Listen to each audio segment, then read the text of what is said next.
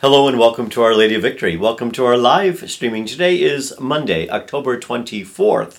And today, once again, we hear from Luke's Gospel, Luke chapter 13 today, verses 10 through 17.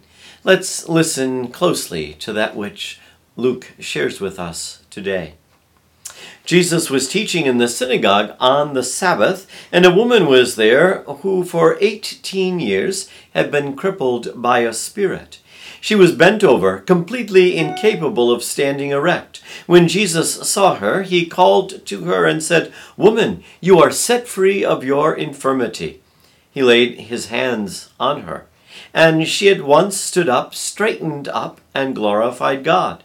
But the leader of the synagogue, indignant that Jesus had cured on the Sabbath, said to the crowd in reply, There are six days when work should be done. Come on those days to be cured, not on the Sabbath day. The Lord said to him in reply, Hypocrites! Does not each one of you on the Sabbath untie his ox or his ass from the manger and lead it out for watering? This daughter of Abraham, whom Satan has bound for eighteen years now, ought she not to have been set free on the Sabbath day from this bondage? When he said this, all his adversaries were humiliated, and the whole crowd rejoiced at all the splendid deeds done by him. For our salvation, the gospel of the Lord. Praise to you, Lord Jesus Christ.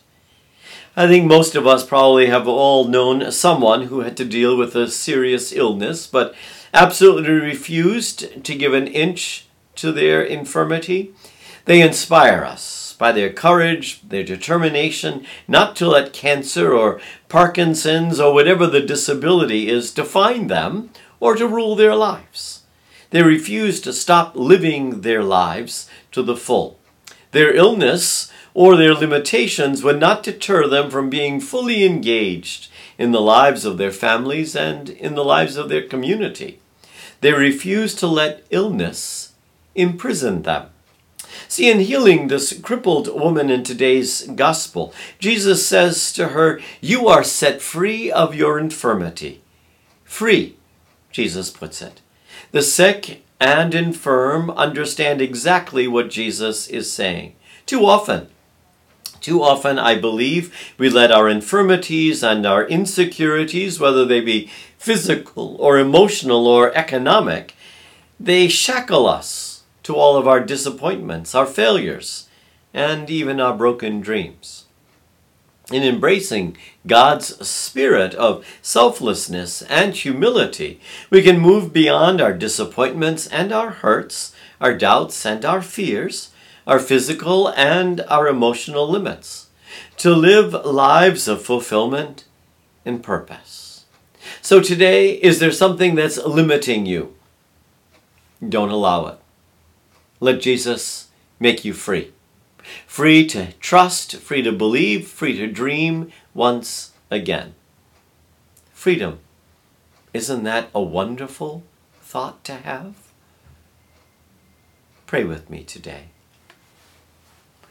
Free us, O Lord, from our fears of failure and criticism, of our resentment and our hurts that prevent us from living life to the full.